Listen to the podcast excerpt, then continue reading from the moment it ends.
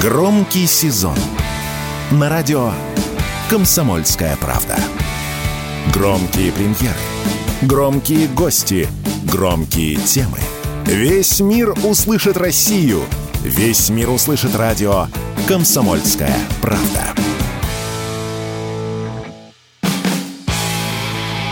Автоньюз.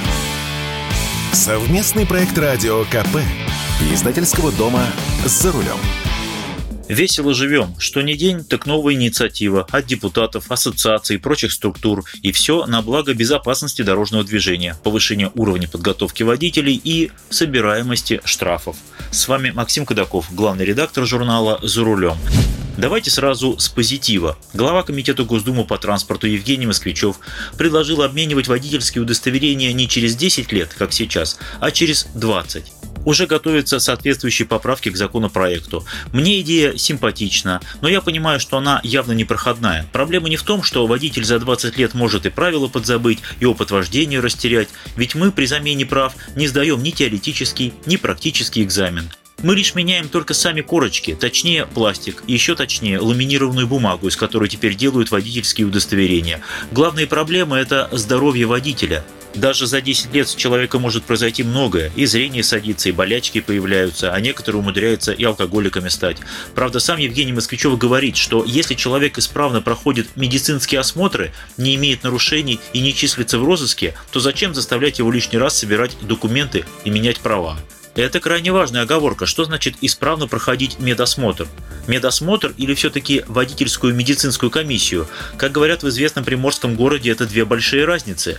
А то ведь вся эта история может выйти водителям боком. Права будут действовать 20 лет, а медкомиссию заставят проходить чуть ли не каждый год.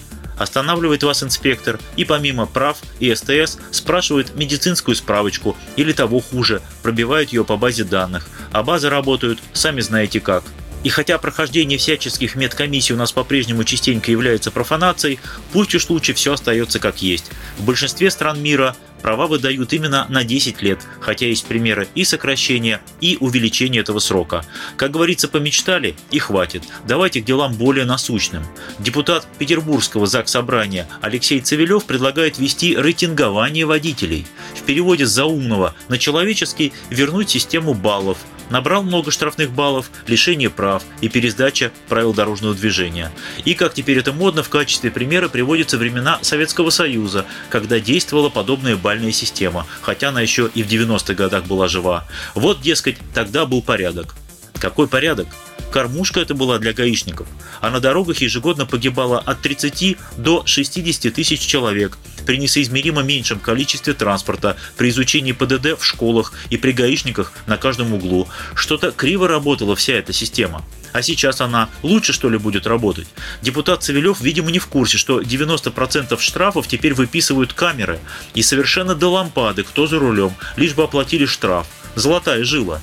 Транспорт висит на компании. Это вообще обезличенная машина. Сегодня за рулем Вася, завтра Петя, потом Гриша. Или транспорт на бабушке, а ездит внук.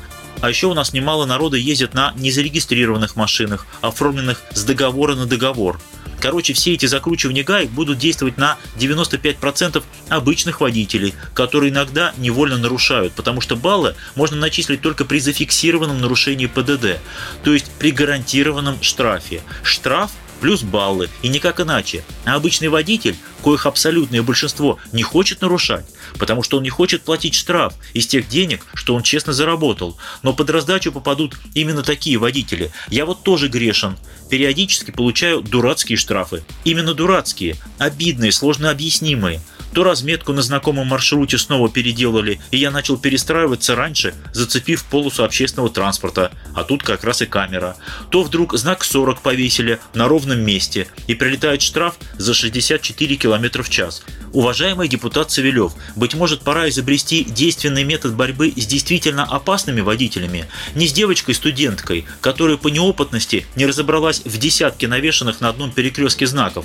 Кстати, при Советском Союзе такого количества знаков и близко не было, а с теми, у кого по тысяче штрафов. У нас что не громкая авария, то у водителя 300 неоплаченных штрафов. Как так? Как это в принципе возможно? У меня, если вдруг возникает просроченный штраф, то тут же угрозы сыпятся со всех почтовых адресов из госуслуг. Приставам передадим. А как люди ездят с тремястами неоплаченными штрафами? Объясните и примите меры, чтобы не ездили. Тогда и поговорим о бальной системе. С вами был Максим Кадаков, главный редактор журнала «За рулем». Будьте осторожны на дорогах. Берегите себя. Автоньюз. Совместный проект радио КП. Издательского дома «За рулем».